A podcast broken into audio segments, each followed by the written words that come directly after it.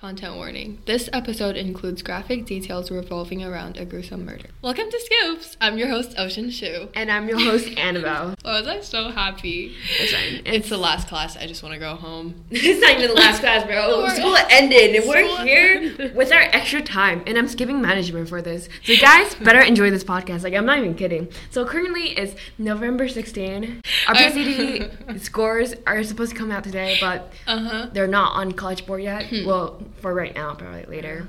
I hope the score comes out soon, and I hope this podcast will come out soon too. Yes. So, we will be delving into one of the most enduring mysteries in American crime history the dark side of Hollywood, under all the glitz and glamour, the gruesome and unsolved murder of Elizabeth Short, known as the Black Dahlia. So, all of this information that comes from this podcast is actually from the FBI official government source. So, you can check that out yourself. It's probably to be linked down in the description. Should we start? Yep. Okay, let's go.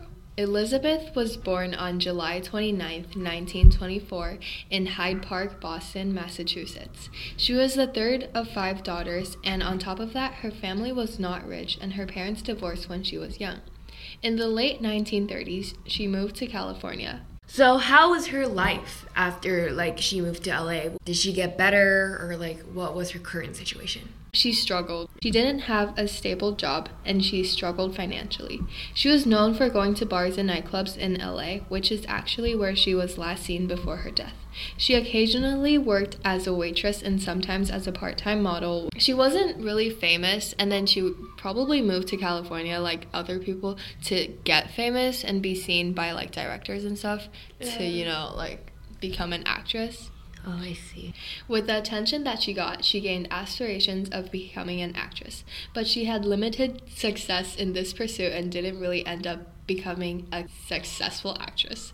Elizabeth was interested in fashion and she was known for her distinctive style. She was often seen wearing black clothing, which contributed to her nickname, the Black Dahlia. Like the flower? Yeah.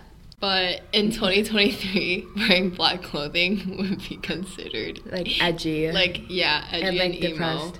But you oh, would stick out. was. Oh yeah. Maybe she, maybe she Wait, was depressed. On January 15, 1947, the body of a 22-year-old Elizabeth Short was found in a vacant lot in Los Angeles. She had been brutally murdered. Her body severed in two. Her torso was left in two parts. Her body showed signs of extensive mutilation and surgical precision. So Elizabeth, or some people just call her Beth, she was actually last seen on January 8th, 1947. So between the last sighting of her and when her body was found was around like a week. There's also a chance of her murderer may have imprisoned her those days and tormented her during this period. Because of her traveling lifestyle, Beth is a high risk victim. actually scary. Mm-hmm. Like, And- imagine that case happening in Taiwan. That would have a lot of news coverage for months. Yeah. I think there's a big chance that she was tormented between those days because her face has been slashed from the corners of her mouth to her ears, giving her a grotesque wide grin known as the Glasgow smile. So, if you have watched The Joker, it looks exactly like that. Yeah, but probably worse. But probably wider, and the cut was really deep. So it's Oh. like two inches, maybe. Around? Yeah. Mm-hmm. Her body had been drained of blood, and there were lacerations on the thighs, like bruises, and she was completely naked. Her remains displayed in a horrific manner. Her body was cleaned with gasoline, clearing off any kind of fingerprints or marks. The upper half of the body was set a foot above the lower half, and her intestines were tucked neatly under her buttocks. This case shocked the nation and has haunted investigators for decades. Where was her body located? That's actually so sick. Like what they have done. That sounds really gruesome. the And imagine walking in on this scene. If you were the cleaner or whoever found her, which we will be talking about later, what would your reaction be? Dude, I'll be so traumatized. Like finding a body uh-huh. cut like in half with like her intestines entirely out and like her face being like tormented like that. Like, that's actually so sick. I think finding a dead body itself is already really scary. And just, I can't imagine the shock of whoever found her And especially like finding yeah. her like that. hmm in that state. Yeah. When Elizabeth Short's body was found, it was located in a vacant lot in the Leimert Park neighborhood of Los Angeles, California. The exact address was 39th Street and Norton Avenue. At the time, developed open area, and it is here that her remains were discovered. This location was chosen by her murderer, who deliberately left her body in this spot. It made it look like the killer wanted her to be found. I would Why would he purposely want to like want the what body to be found? message is he trying to spread? Like, yeah. It just doesn't make sense to me. Was he like trying to like spread horror and fear throughout LA? Maybe because it was right after the World War II. These are just our theories, though. This is probably Yeah, this is not, not what happened. Yeah. But I don't think he wanted himself to be found because he cleaned her with gasoline, clearing off the fingerprints. Yeah, exactly. So. Okay, here, more about how she was found. On the morning of January 15, 1947, a mother taking her child for a walk in a Los Angeles neighborhood stumbled upon the site. The body was just a few feet from the sidewalk and posed in such a way that the mother reportedly thought was a mannequin at first glance. Despite the extensive mutilation and cuts on the body, there wasn't a drop of blood at the scene, indicating that the young woman had been killed elsewhere. Wait, but how did they know that the body belonged to her if she was naked with a mutated face and with no sign of identification around her? So she was naked, right? And then her belongings were not around her and it was just her body. But the investigation was led by the LA Police Department, LAPD. The FBI was also asked to help, and it quickly identified the body. Just 56 minutes, in fact, after getting blurred fingerprints via sound photo from Los Angeles. And the sound photo is a primitive fax machine used by news services. How they found her fingerprint was because her fingerprints were in the file because she had been arrested by the Santa Barbara police for underage drinking seven months earlier. The police also had her mugshot in its files and provided it to the press. And based on early suspicions that the murderer may have had skills in dissection because the body was so cleanly cut in half, agents were also asked to check out a group of students at the University of Southern California Medical School. Wait, speaking of medical school, you did research on her autopsy, right? Yes, I actually did. So the interesting thing is her autopsy was performed on January 16, which is exactly That's a day. A day after she was found. Yeah, exactly. So then her body was shown a fatal blow to the head and face, which caused a brain hemorrhage, which is basically like serious brain trauma. Mm-hmm. And she was around five feet five, which is around my height. That's 165 centimeters? Yes. Around- So the report noted very little bruising along the surgery line, which is where she was like cut Mm-hmm. in half, suggesting that it has been performed after she died. So like her cause of death That's wasn't be- to the head. Mm. yeah, and it wasn't because she was cut in half. That was after her passing. Um, Beth also had marks on her wrist and ankles and neck, so that means that she was probably tied up. There's also other evidence suggesting that she had, she might have been raped. So Mm-hmm. I, I actually can't imagine this happening. Okay, we also have a photo of Elizabeth Short, and if you're interested in the photos, you can see her photo on the website that we included in the beginning of the podcast.